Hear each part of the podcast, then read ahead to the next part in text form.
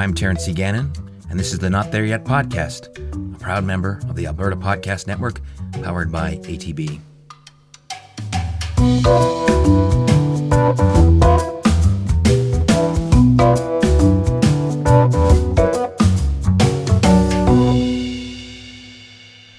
Listening to Diana Krall in Nizhnevartovsk, it's surprising what connects you to home. Why don't you just go there and see for yourself? My boss asked me back in the spring of 1998. I was working for an international petroleum well service company at the time. What? Go there? I asked, first thinking it sounded like an incredible adventure. Then I was filled almost instantly with an empty, black dread. Sure, that sounds great, I said bravely. I'll get right on that. The IT guy isn't offered that kind of trip very often the branch office in Orange County to pull network cabling, or training courses in Seattle, maybe. Lightweight stuff with predictable food, accommodation, and television. Western Siberia to help decode the turbid electronic missives of the company staff over there? Nearly never. If you draw a line roughly through the North Pole from my hometown of Calgary, Alberta, and follow it across the Arctic to 60 degrees north on the other side of the planet, that's where I was going Nizhnevartovsk in western Siberia. Nizh is an oil boomtown smack in the middle of the vast, vaunted Samotlor oil field, which helped to fuel and finance modern Russia. The company for which I worked had a couple of outposts there, and it was finally time for me to pay them a visit. It wasn't an off world colony you would find in a William Gibson science fiction novel, but it was pretty close. It was a formerly red planet, and just about as cold. Shortly thereafter, I was on board a flight to Moscow, connecting through Frankfurt. From there, I took a Transaero flight to Nizhnevartovsk. This is where I burst through the bubble of my personal solar system into the realm where nothing was familiar. To that point, I had only ever traveled in countries with languages where you could generally figure out what was being said. The patterns were familiar and peppered with English. Russian, on the other hand, was wholly unfamiliar, right down to the disorienting swoops, curves, and crosses of the Cyrillic alphabet. Even place names on maps were strange. Austria, for example, it's not Österreich or L'Autriche or anything even remotely close to recognizable. It's Rakuzko. It might as well have been an encrypted message from extraterrestrials in a distant galaxy received a thousand years late. I was hopelessly lost. Despite horror stories of shoddy maintenance and grossly misloaded cargo bribed aboard domestic flights, Transaero was the prototype of the promise of post Soviet Russia. It was the result of finally unconstrained capital unleashed on vast pent up consumer demand. The flight to Nizh was the best I have ever taken, finally exceeding Wardair in the 1970s, which had been my personal gold standard up until then. The Transaero food would not have been out of place in a Michelin starred restaurant. Cabin staff were wildly out of sync with any notion of equal opportunity hiring. Only the arrestingly beautiful need apply. They spoke perfect, gently accented English and were capable of conversing on any subject, seemingly at a PhD level. The 1950s style meets 1990s efficiency ended with a thump. Not of the landing, as with the rest of the flight, that was perfect but rather with the first glimpse of the Nizhnevartovsk airport. I seriously wondered if we had run short of fuel and landed at an airfield abandoned during a hasty retreat of a failed military campaign. The passenger terminal looked like a construction project which had run out of money at precisely the moment where it made as much sense to tear it down as it did to finish it up. However, I took my cue from the other passengers who dutifully rounded up their things, marched down onto the tarmac, and trudged towards the terminal. Behind us, we could hear the air stair hardly being rolled away from the aircraft as the flight crew waved goodbye and slammed the door shut behind them. Thunk, followed by a series of cinematic echoes I guess I must have imagined. I can remember vividly wanting to break ranks, pathetically wave down the pilots, and try and talk my way back on board. To prevent such mutinies, it seems Transaero flight crews of the day were specially trained to spool up and get out of reach as fast as possible. Onward we trudged. Not into the terminal as we may have hoped, even though the prospect of heat and light and let alone coffee seemed remote, but rather around the terminal and then dumped unceremoniously into the parking lot to be left in search of ground transportation.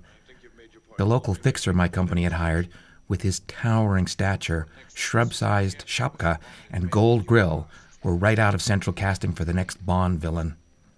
But I was thankful he found me and knew my name. However, his particular take on its pronunciation made me think of Goldfinger. Do you expect me to talk? No, Mr. Bond, I expect you to die. There is nothing you can do. The reality was a lot less exciting, but no less scary. I was bundled into a rather agricultural minivan and whisked away like a prisoner en route to swift show trial justice in the Gulag. Shortly after, I was dropped off in the pre dawn light at the hostel where a room had been assigned to me. The minivan clattered away in a fog of diesel fumes while I was still standing outside. The street fell silent. I examined the exterior of my lodging with horror. Its styling cues were best described as post proletarian Blade Runner without the neon and just a bit shabbier. I bumped my cases up the stairs, went inside, and was given my room key by the babushka just inside the door. She gestured up the stairs, saying something incomprehensible in Russian. Something about the lack of a tip, I'm sure. I found my room, and it really wasn't bad. It was shared by staff who rotated 35 days in, followed by 35 days out. Subsequent conversations with those working those rotations told me that everybody falls into one of three categories. The first is one and done. The experience is so utterly awful, they will literally sign anything and pay any amount of money to never have to do it again. The second category are those who tolerate it uncomfortably based on what can be accomplished in exchange for a couple of years of personal misery and nagging dread. I had the feeling those people were scratching a mark on a wall somewhere, Alcatraz style, during each day of their rotation.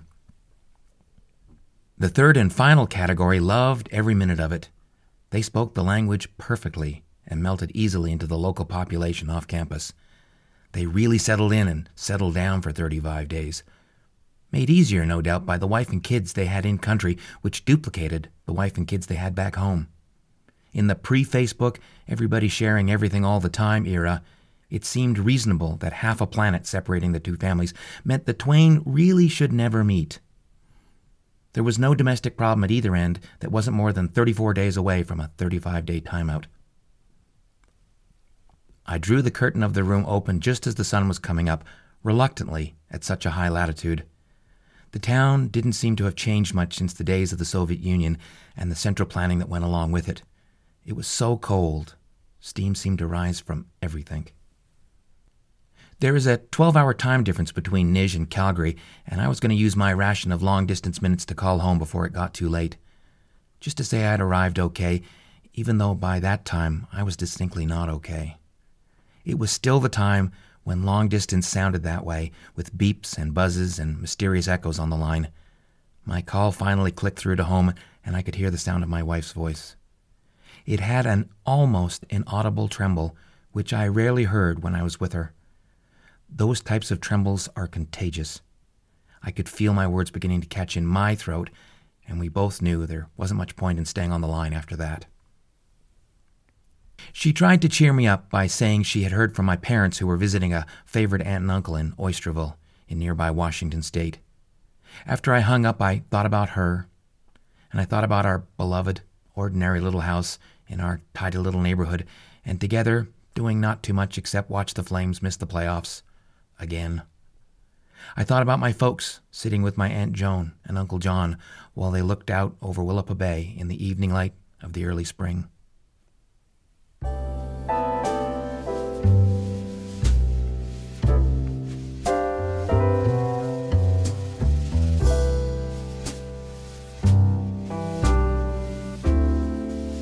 What I did next, I'm still at a loss to fully explain all these years later.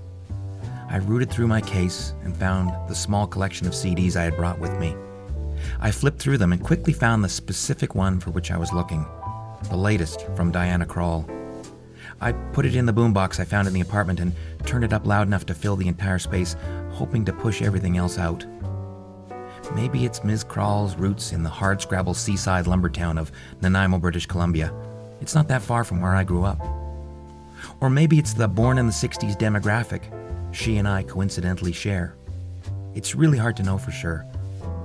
But there was something about Diana's reedy, out of this world, once in a lifetime contralto voice which, back at that moment, helped mend my aching heart and made me feel just that little bit closer to home.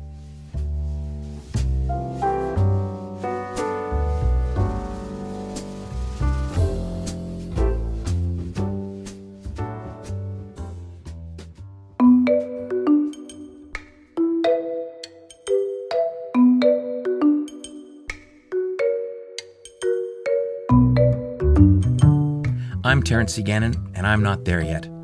Thank you so much for listening.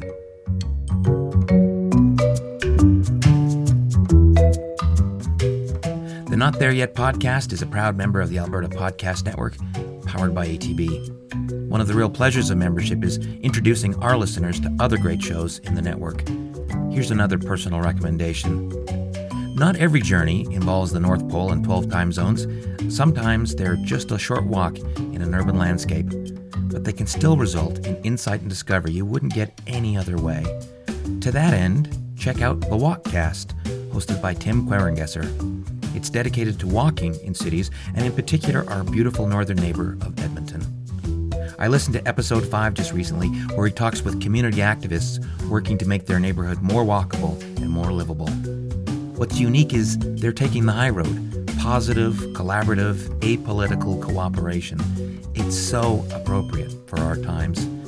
Tim is a great storyteller and an expert in his field, so check out the Walkcast at albertapodcastnetwork.com.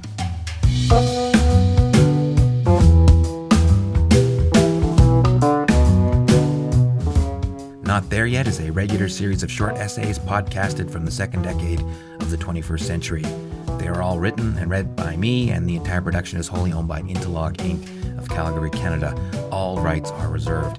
If you like what you've heard, please rate the show on iTunes. It really helps build the audience, which means, yes, I get to keep doing this.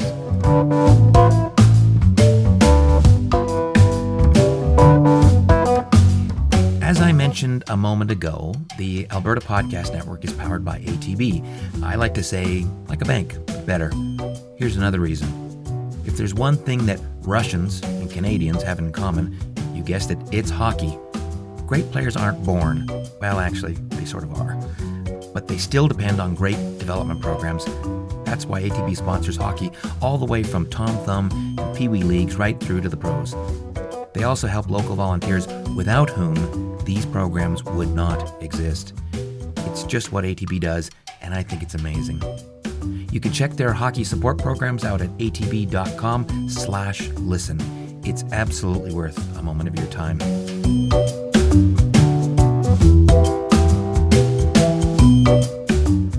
Thank you again for listening, and I'll be back soon with another episode. Subscribe to the Not There Yet podcast on your favorite podcast platform to know exactly when. Until then, remember in life, like this journey, it's not the destination, even if that's Siberia. It really doesn't matter if you're not there yet.